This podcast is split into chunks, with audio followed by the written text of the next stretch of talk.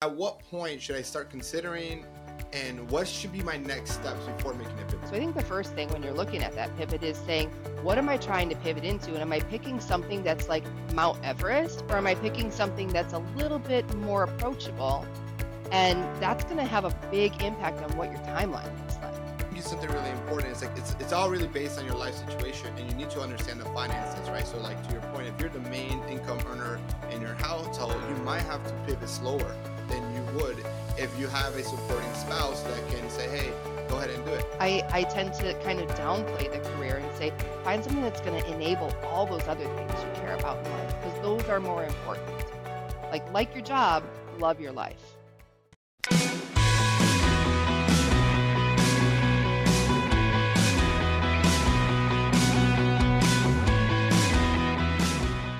All right, welcome back to this episode of the How to Get a Job podcast. And if you have ever wanted to make a career pivot, make a change, maybe felt like you weren't happy, fulfilled in your current career, current industry, current role, well, this is the episode for you, because today I have an amazing guest who has pivoted her career not once, but twice, and now teaches others and helps others career pivot. I have Erin Lewber, and she's a career coach, and she's an expert career pivoter, and she also works at Amazon. Erin, welcome to the show. How are you? Daniel, hey, you're bringing the energy. I love it.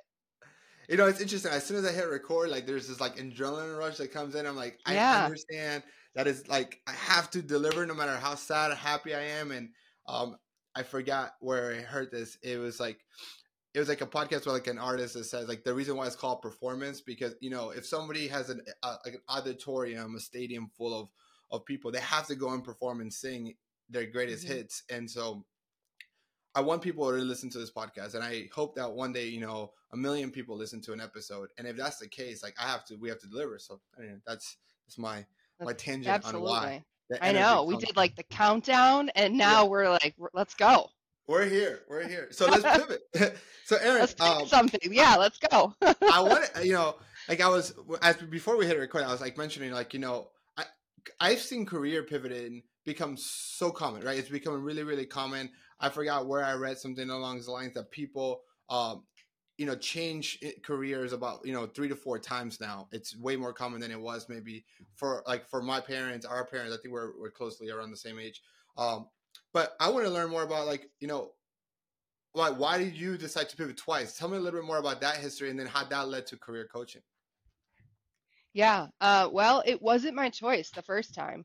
So I grew up in a family business in the retail industry, in the meat business, actually, and worked. I thought that was going to be my career, right? Grow up, go into the family business, just sweat equity, and someday it'll all be mine. And, family businesses are a tricky situation, and things happened, and I found myself in a place where I needed to look for something different. And so for the first time, I think this is the part that connects me most with a lot of my clients who I work with, a lot of pivoters, is this idea that many of us are I'm going to do this forever.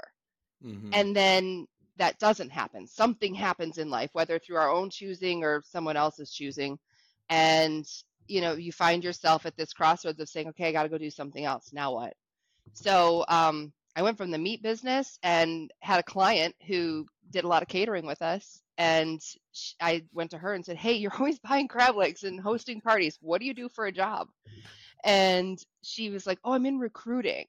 I don't know what recruiting was, but I said, hey, if you ever are hiring or know somebody who was hiring for something, I need a different job. This was my sales pitch of my skills and abilities. And thankfully, I think she, she knew me well enough. So she referred me to someone. I interviewed with the woman. She is now one of my dearest and best friends. And I've asked her since then, I said, why did you hire me? I didn't even know what recruiting was. She was like, I could tell, you were smart, you paid attention, you were hungry, you would learn. So retail to recruiting, worked in recruiting for about 6 years, and then moved into tech sales with Amazon. So, The two-time pivot thing for me, working with career pivoters, it's near and dear. I know that feeling of feeling like you're not right for what you're trying to do next, or you don't know what to do next. And that's a really sucky feeling. So I always said, if I made it, through this and I kind of came out okay on the other end, I'd go back and help some other people because it's not fun to navigate alone. Yeah, no, 100%. I really tried to think of like, why do people feel like they have to pivot, and how do we normalize pivoting? Because I do think it's more normal than it's not. I think sometimes we're afraid to say that we want to pivot or that we want change because our identity is so tied to something. Maybe like I think about your story, like if you're working in a family business, how much was your identity tied to that business? Oh, and then you're like, I'm afraid to make the change because I don't want to let down my family, my friends, my surroundings who know me as the person that does this. Well, I mean, it's like that whole like primal like safety thing, right? Like you know where you're at, you know your surroundings, it's predictable, you have this idea of how it's all going to work out. And so pivoting by nature is almost choosing to put yourself in harm's way or in that vulnerable place of saying, I'm going to pick to go somewhere where I'm not an expert. I don't know what I'm doing. Somebody might reject me. I mean, who wants to sign up for that, right? But on the other side of it, I mean, I think we should all sign up for it because a lot of times on the other side of it is like this great growth or this great opportunity. Yeah. I mean, I look at where I'm at today and the things and the opportunities that I've had. I would have never had those if I would have stayed running my family's business. I would have missed out on so much learning and just, I probably wouldn't be talking to you, right? Yeah. So I think there's a lot of value in putting yourself through it. But to your point of like our identities are very tied to work and what we do. And, a lot of the clients who I work with are educators, folks who are either teachers or administrators coming from the education space into something different, something more corporate. And that's a tough one I see. I connect with that one a lot, not because I've been a teacher. My sister was a teacher. I helped her pass it out. But, it's that identity piece, right? It's like a calling or there's something deeper that connects you. And I think that's where people really, have to separate themselves. I wonder, at what point do you think it's the right time to consider pivoting or making the pivot, right? Let me give you, for example, more of a story, right? Let's say I'm in my job. I decided to be a teacher, right? It was really rewarding. I love kids, so that's the reason why I became a teacher. But at what point should I start considering, and what should be my next steps before making a pivot? I'm assuming you just, I don't know, maybe I'm wrong, right? I'm assuming you don't go all right, quit your job today. Don't be a teacher tomorrow. Tell your school, right? Like, what would be the steps that I should be considering and thinking? And how far in advance should this be kind of like strategically planning versus I quit today? Or should it be all right, let me make a 5-year plan to pivot, right? Maybe 5 years is too long. Quitting today is too soon. Like, is there a happy medium that you recommend or see? Generally speaking, everybody's situation is a little bit different. I mean, so I'm straight up, it's different for everybody, right? And I think a lot of that depends on your life situation. For me, okay, I'm the primary earner in my household. So a lot of the decisions that I make, for instance, have to do with finances. I think about, what's the financial upside, what's the financial risk, all of those types of things. But, for a pivoter, I think it's going to be really unique to them because they got to look at their life situation. Can you afford to quit your job? I mean, I've seen people do that where they quit their job and they say, look, I'm going to take some time. I'm going to figure out what I want to do next. And, my life situation works where we're going to be able to do that for a while. Other people, you have to keep working. I was always more, kind of that side of things, right? Had to keep working and navigate this on top of all of the other stuff that you got to do in life. But, so it's individual, I'd say. And as far as when to pivot, I see a few things. So for me, like I said, as a woman, I think there's a huge opportunity to say, pivot and look out for your financial self. And there's, when I go back to my teacher group of individuals, or I work with a lot of moms who are coming back to the workforce after taking some time away, there's a lot of self-advocacy and being willing to recognize that maybe you're not receiving enough recognition financially for the work that you're doing. Yeah. So there's oftentimes, especially in the teacher world, a lot of guilt or you should want to do this. This should be out of the goodness of who you are and the calling that you have. And I always like to take it back to a job is exchange of time and talent for money at the end of the day, So when it's time to pivot, when you're not inspired by your work anymore, when you feel like you're not learning anymore, when you feel like you're not earning enough to support the life that you want for yourself and the people that you love in your life, those are all good reasons to pivot. You know, and you just maybe want to just do something new, right? I mean, no harm, no foul in that. Erin, really love like your, it's like practical advice you just shared there. And I kind of like want to repeat it because like, I think it's really important as of you're listening to this. It's like, you hear this a lot, especially on social media, like, you know, follow your passion. Like, and it's like, great, you should pivot and all that. But I think it's something really important. It's like, it's all really based on your life situation and you need to understand the finances, right? So like to your point, if you're the main income earner in your household, you might have to pivot slower than you would if you have a supporting spouse that can say, hey, go ahead and do it. Like I would think about my personal experience. I worked at PepsiCo. I was like, you know, the main earner in our house. And, you know, my wife had, you know, was working too, but she wasn't making as much as I was, but she also had a good job.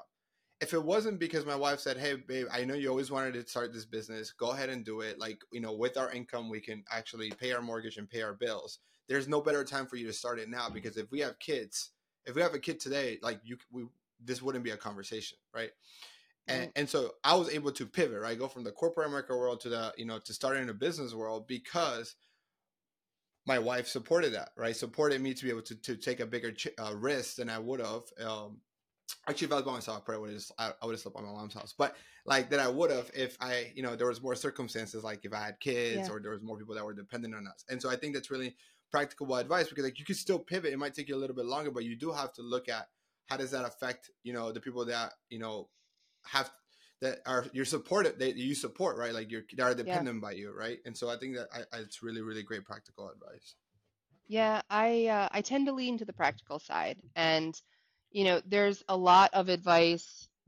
I think that's something actually that's really like when people say like, what's your brand or stuff like that's very me, right? I always say kind, direct, and I'm also very realistic about things, because there's this tendency to over romanticize career change, passion, right? Like find your dream job. I mean, like try to find something you're going to love to do, right? Yeah. But two things. One, that might change over time. The thing you love to do can change, and that's okay, right? It's normal for us to grow and change and want to do different things in life. And also, you know, you can find a job where you go there and you do the work, and it's like, yeah, at the end of the day, you're happy with what you did, but it's not your life's purpose. Yep. And it's okay to have a job that doesn't have this, like, you know, big universal meaning to something.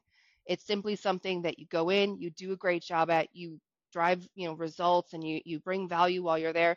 And then you go do some other stuff in your life that really matters. You know, you have hobbies, you have interests, you have friendships, you have relationships. And I tend to kind of downplay the career and say, find something that's going to enable all those other things you care about in life, because those are more important. Like your job, love your life. Yeah. It's interesting, and I think it's a cultural thing in America. So there's a phrase that says, in America, you work to live. And then where I'm from in South America and Colombia, in America, you live to work. And in Colombia or in South American culture, you work to live. Yeah.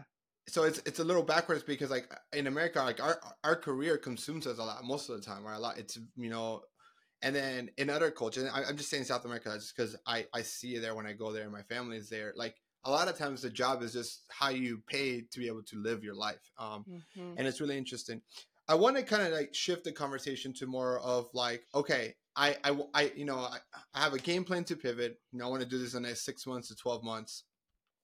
But my fear, Erin, is that I don't have transferable skills. Like if I am a teacher or I'm, you know, whatever other role, and I want to go into X, I don't have 3-5 years of experience that is required on the resume for me to be able to get that job. So because of that, I'm not making the pivot sooner, or, you know, I am, you know, is that a limiting belief, or what are your advice, your practical advice on how to overcome the job description and what's required versus what I actually have?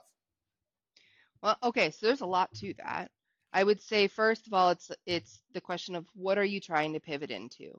So there are some jobs that lean more on transferable soft skills And there are other jobs that have really explicit hard skills that are required. So I always pick on instructional design as my hard to pivot into job, because there's a lot of tools and technologies. You need a portfolio, you need samples of your work and the results that it drove. Like, there's a lot of evidence and acumen and credibility that you need to have to move into something like that. Conversely, sales, okay? Mm-hmm. Sales is generally something where, especially if you want to break into like a SDR, so sales development rep, business development rep, BDR type of role, not saying that you don't have to do any work or make any effort to make that pivot, but being somebody who can show up on camera, talk to people, solve problems, be a good listener. These are things that generally many of us have developed regardless of what we did before we're, kind of approaching this pivot. That's a little bit easier to move into. So I think the first thing when you're looking at that pivot is saying, what am I trying to pivot into? And am I picking something that's like Mount Everest, or am I picking something that's a little bit more approachable? And that's going to have a big impact on what your timeline looks like. So for some people, they want to pick that Mount Everest job, and maybe that works. But I think it's really being honest with yourself and knowing, is that what I want to do? Am I willing to invest the time? And knowing that there's a chance that you might get into that and hate it, right? Mm-hmm. That's a big one that I talk to a lot of clients and people on LinkedIn about, is you can only be so sure when you've never done something before. So I'm of the logical belief that don't put like tons of time and effort and energy and money into something that you think theoretically is going to be right for you, only to find that you get into it and then you're like, this isn't what I thought it was going to be. I don't think I actually want to do this. The grass is not always greener on the other side. Yeah. And you gotta, so I'm a big, get it to 80% kind of person. So find the thing that's going to pay what you need to make, find the thing you think you can do, and kind of it showcases your skills well for a period of 12 months, because then you're going to have one full calendar year in any type of pivot role that you move into.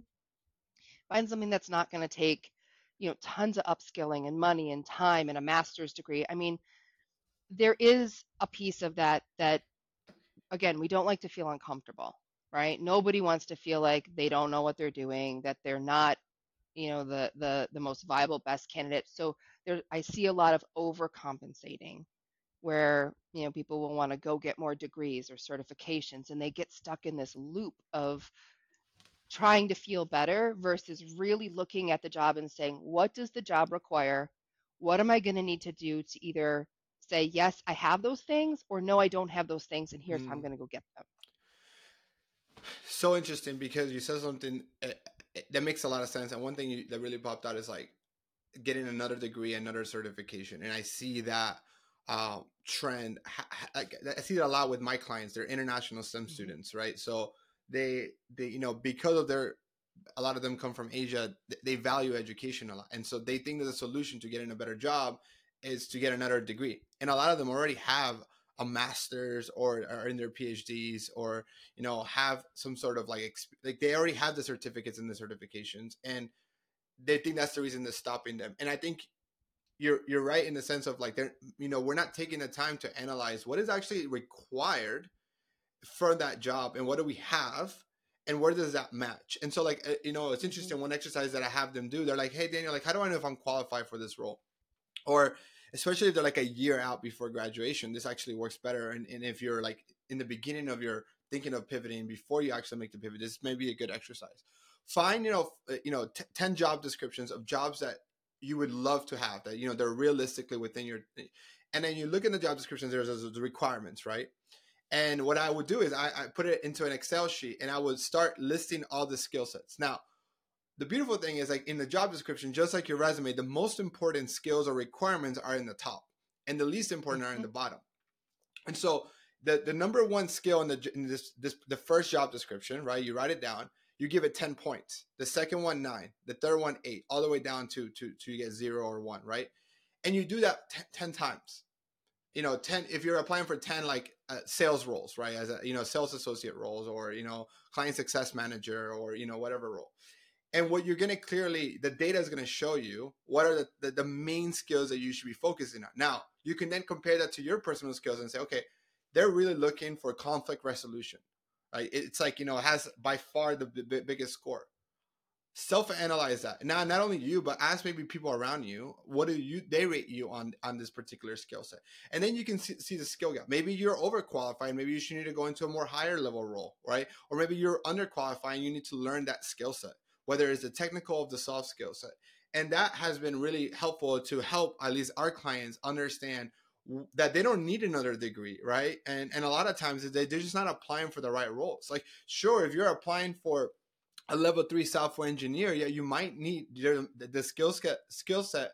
The skill gap is much bigger than if you're applying for a level entry software engineer level 1. And so I think it's important to first, are you even applying to the right roles? And then second, compare that and do a self-analysis. Yeah, I'm with you. I do a very similar practice in my resume blueprint course. So that's the first part of it, is saying, let's research and understand this role that you're going after. Mm-hmm. So we know what's the call and what's the answer. I always talk about call and answer, right? Mm-hmm. So a job posting has a call for a skill or a talent, and that's something that's going to be necessary to the job. There are some things in that job posting that you're going to have to be able to do so that you can not only prove that you can get the job, but you're going to need those things to keep the job too, once you get into that job. Yeah. And so identifying what those things are, like you, I do the whole, like, let's take the average across a few different job postings and let's really understand, if I'm going to go for an SDR role, let's pull 3, 4, 5 of those. Let's look at them and say, wow, wouldn't you know it? These same few things keep showing up time and time again in these job postings. This must be pretty normal and important for this type of job. Do I have this? Do I need to go get this? Do I need to talk to somebody else and have them help me figure out how to talk about myself like this, right?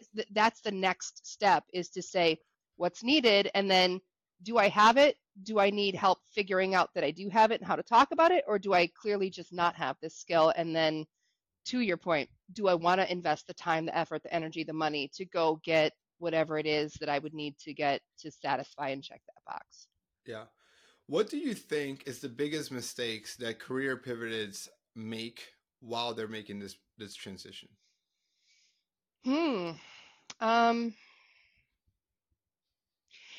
Well, first, they don't pick a focus. And I am a big advocate of picking, because everything we just talked through, right? Yep.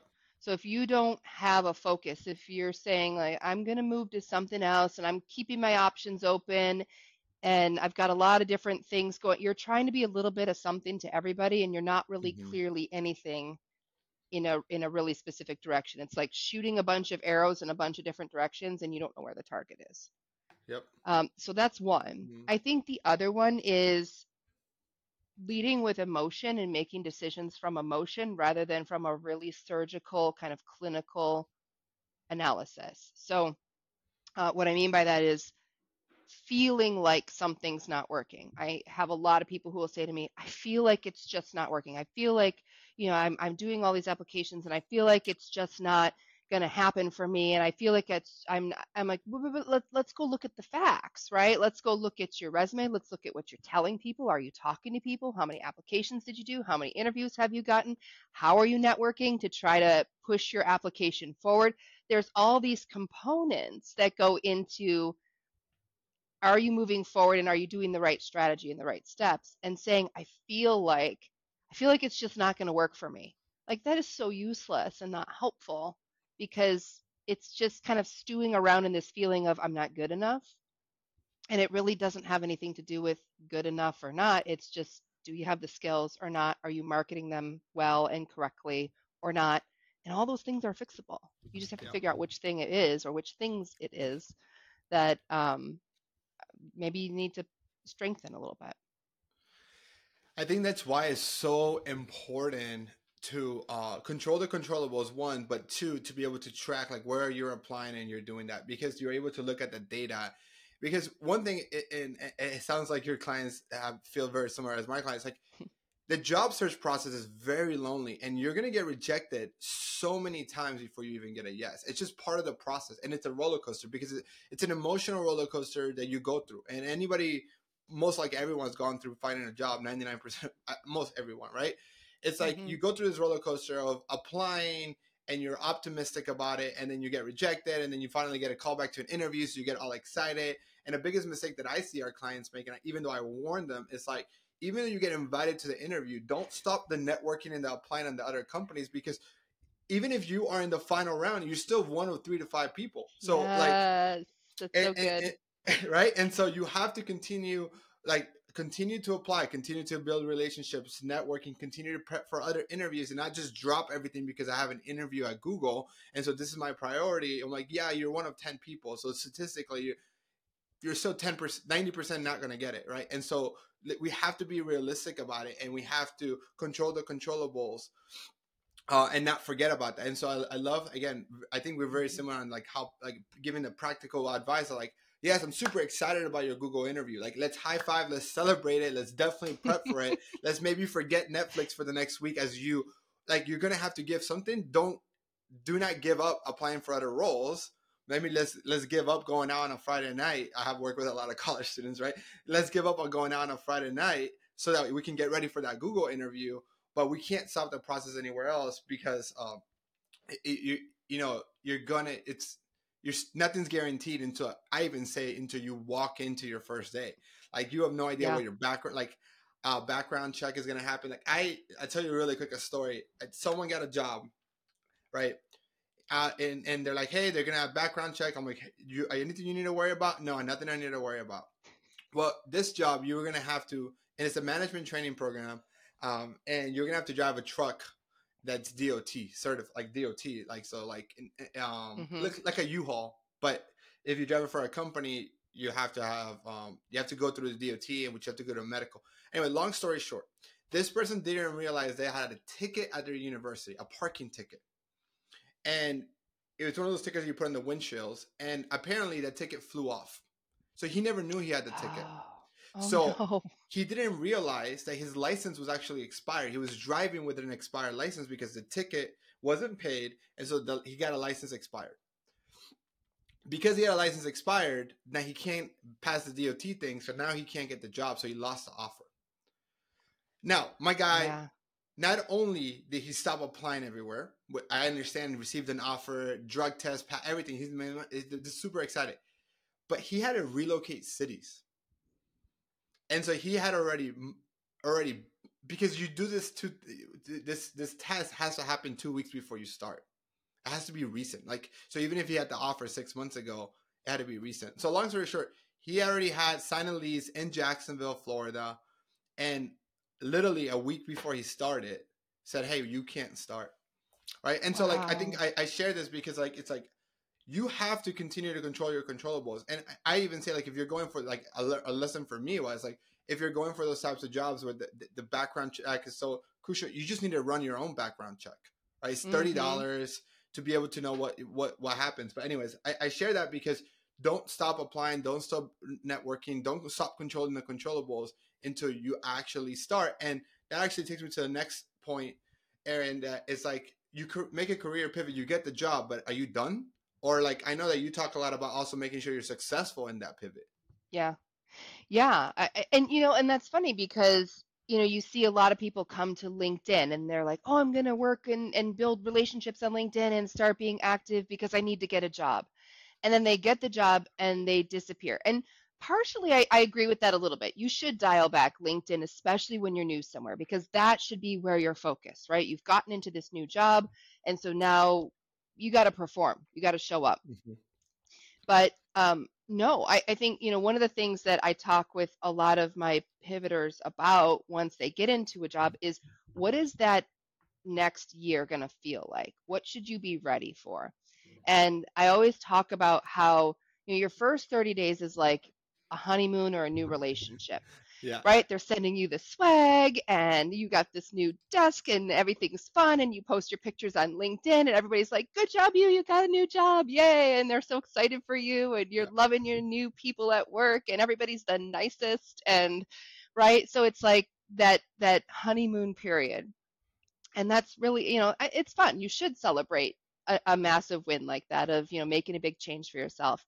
And then typically you hit that like 45 and 60 day mark and this feeling of, especially for pivoters, holy crap, like, do they know they made a mistake? Because I've realized this is a mistake, right? Like who here is noticing that I am clearly not meant to be here and I don't know what's going on?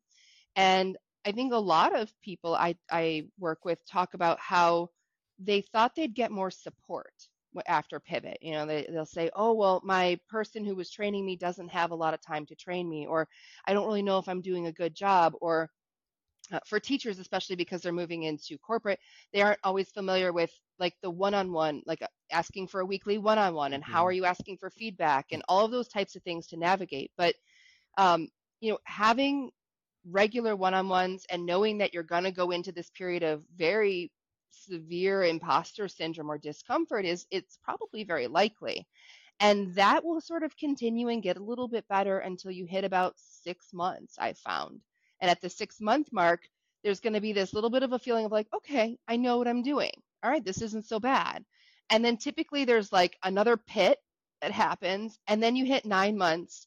And at 9 months, I find most people hit their stride or their groove in a new job, where all of a sudden they say, I know how to do this job. I can solve complex questions on my own. I feel like I could give someone else in my company or on my team advice and probably be right. And so by the time you get to the end of the 1 year, then you're in a place where you've grounded yourself in this new role. You kind of know what's up and what's happening. And then you can decide where you want to go from there, right? Do you want to double down, keep going through this job and do another year of it? Have you learned something in that time where maybe you've said, wow, I went into customer success, but as it turns out, I really like the project management aspect of it, and I want to lean more heavily that way. So, you know, when people get into a pivot, I think they don't anticipate that there's going to continue to be this roller coaster. I think we have this mental image of just like a cottage on the lake, and now it's all going to be okay. And it is okay. It's just we never stop going through that growth and that learning. And that first year is a journey. You know, you got to be ready for that too. No, absolutely. Absolutely. I think one of the things we're really big fans of at Opni is doing a 30, 60, 90-day game plan, like through the interview process. That actually becomes more common practice as you're growing in corporate America, but even as level entry roles. We do that even though like we know like they don't have all the information. So one of the things we suggest our clients to do in the first weeks of their job is to sit down with their manager and says, hey, I know I drew this. I don't have all the information, but can we remap this so that we have a checkpoints to look at what success looks like in the first 90 days, right? Because the first 90 days are super important. It's actually one of the best books I recommend for anybody starting anything new, like career-wise, is The First 90 Days. And it's a really, really good book. So I love that you're saying that. And I would even say, like, you're never going to stop having those ups and downs. If you do, it's because you stopped growing and you're actually going backwards. So let's say you do make that pivot and you are in that job and it takes you 9 months to get comfortable. Well, what's going to happen 6 to 9 months from that or a year from now? You're going to be like, okay, now I'm bored. I need my next challenge. So then you want to get promoted or make another pivot, right? And so what's going to happen again? You're going to go through the ups and down cycles all over again. But that's how we grow as humans. And that's the same thing in business. That's the same thing in your health, I bet you, in your relationships, right? Like as somebody who's been married for 10 years or more, they're going to be like, yep, our relationships are good, but there's ups and downs in it. And so I think that's just human behavior. Yeah. There's some, I don't know if LinkedIn, I'd love your thoughts on this. Like I think, for me, I see where LinkedIn might do a disservice to that concept sometimes, that you're never done. It's never just calm and perfect, and now there's nothing left to do. And it does, I see that where a lot of people, when I start working with them, they have this idea that they're going to make it to this point, and then it's just all going to be, like I said, calm, peaceful, okay. And not that it's going to be chaos, but there's always more to do. It's always going to change. There's always a new goal to have. There's always something else you're going to be learning.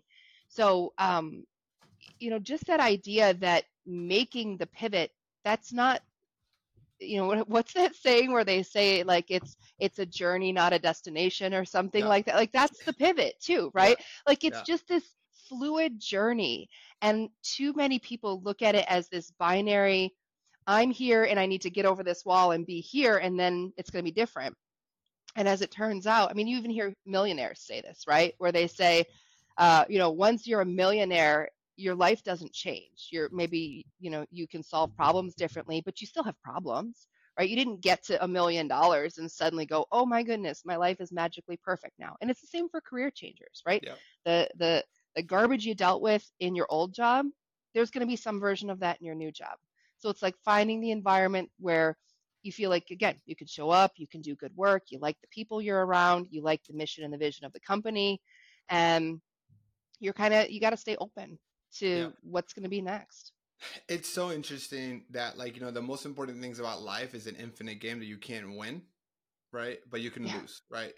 And so unless you're complacent, right? And you're like, hey, I just want to be a cashier at the local supermarket, don't want to get promoted, then you're not going to have some down. It's the same day. You're repeating the same day. You're like having Groundhog Day all over, and that's your life, right? But if you want growth and you want to take it to the next level, and if you have aspirations, if you have goals, there's no way for you to achieve greatness without going through the challenge and the road that's required. And so I think that's important. And, I think the thing about LinkedIn, right? It's like, or not even LinkedIn, it's just social media. It's everyone's highlight reel, right? It's all of our good things and none of the bad. And so if you're listening to this, like, you have to understand, like, read any biography of anybody that's done anything great. They've had a challenge. It's been a journey. It was never given to them. And so if you want to have above average results, you're going to have to understand you're going to have above average challenges, and there's no way around it. Yeah. And everybody's going through them too. That whole idea of, like you said, the highlights reel, and you see somebody say, oh, I got a job.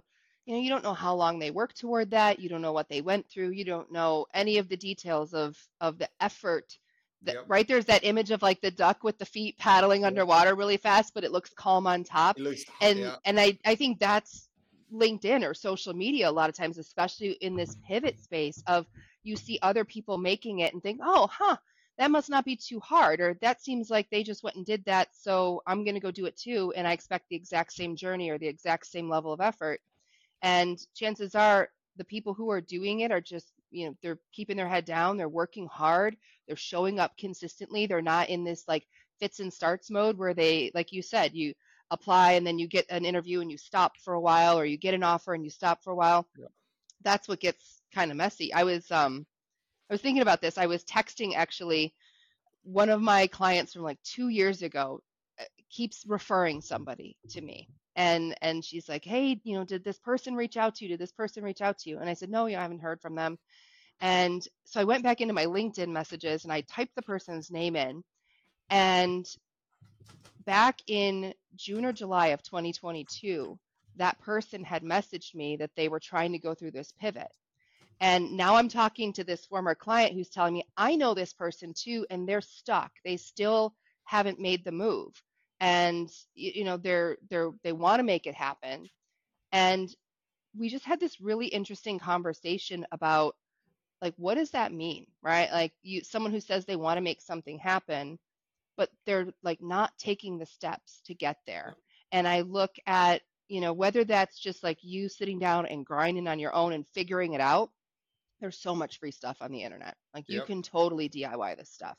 Absolutely. Then you've got people like yourself and me who offer services where people can come work with us. And, I always say the value of that is, I'm going to help you get from X to Y faster and hopefully with fewer bumps in the road and really help you do the right thing. So if you're going to spend your time, you're going to spend your time on the right stuff. And, then you look at something like that where it's like, more than a year ago, somebody set this intention of saying they wanted to make this thing happen, but, like, something's not catching, right? Like, they're not doing the right steps to make that happen. So they're stuck in this loop. And then the thing that starts to feel and become really true is, or feel true, I should say, is, like, I can't do this. Yeah. And it's not that you can't do it. It's just, like, you're not doing the right steps. So 100.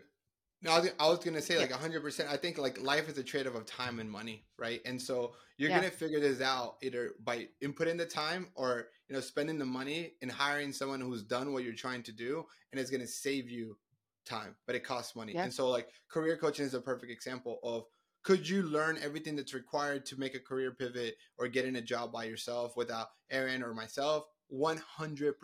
There's enough information out there on YouTube, internet, anything that you need. The question is it going to take you longer because you have to then figure out of all the information out there, which one's relevant to me, my situation, and what's going on? Yes, it's going to just take you longer. So you're using time. But if you were saying, hey, I value my time more, I want to make the pivot faster. I want to get to that earning potential faster. Then you're going to have to invest your money to be able to save out time to pay somebody like Erin, who's already spent 10,000 plus hours to master this, to be able to do this. And that's like anything else in life. That same thing applies to you wanting to get healthy. I can watch enough YouTube videos about it, or I can pay a personal trainer who's helped somebody, a busy entrepreneur like myself, get in shape, because I can only work this certain amount of time. So yeah. With all that being said, I know like time flies. So Erin, I would love for you to share. It's already been 39 minutes. I know. How did that happen? I don't know. It was flowing so well. So I do want to, if people are listening to this podcast, Erin, they want to learn more about you. They're thinking about making a career pivot, and they're like, I want to be able to save some time on this. Can you tell us a little bit more about, the services you provide, and how can someone learn more or get a hold of you and connect with you? Yeah. Easiest way to reach me, two places: LinkedIn, Erin Lewber, or you can go to my website, which is also erinlewber.com. So if you remember my name, you should be able to find me. As far as services go, I have a mix of services. So I have different levels, because obviously everyone's got different budgets. So I have some accessible courses. My Resume Blueprint course is very popular, and the whole point of that is a little bit of what we touched on here. It's to really teach someone, once you have that focus role picked out, let me teach you how to research it, like Daniel and I talked about, how to build a resume that talks about the right things using your skills. I use ChatGPT in that to help research and speed it up. But when you're done, I think, one, you have a resume, so you're ready to go with your resume and your LinkedIn profile. But more importantly, you understand what the heck you're doing. And that's I would say, hands down, people get stuck in that resume loop because they don't understand what they're doing. And they keep shelling out money to people to write for them. And instead of, again, when you hire somebody or when you give money to someone, buy a skill. So Resume Blueprint, I have hourly sessions, so strategy sessions, mock interviews, interview prep, resume reviews, career clarity, all that kind of stuff. And then I do also offer packages on an application basis. I work with a very small group of people. That's more of a 4 or 5 month commitment where we'd work overtime and really work holistically on someone's job search. But you can find me on LinkedIn, find me on my website, erinlewber.com. All the info's there, and just DM me. DMs are open. Erin, we'll put both of those links, your website and LinkedIn, on the show notes, as well as more information about kind of like who you are and kind of a little bit about yourself. Erin, thank you so much for being here. If you're listening to this, as you see, we don't run ads in the podcast. So all we ask in return is that you share this episode with one person that you have heard or maybe reached out to you about some thinking about pivoting, right? We want to make sure that we can get this episode in front of the people who really want to hear it. Again, thank you so much for listening to this podcast and always, being so supportive. Erin, thanks again for being here, and catch you guys all on the next episode. Bye, everyone. Thanks, Daniel.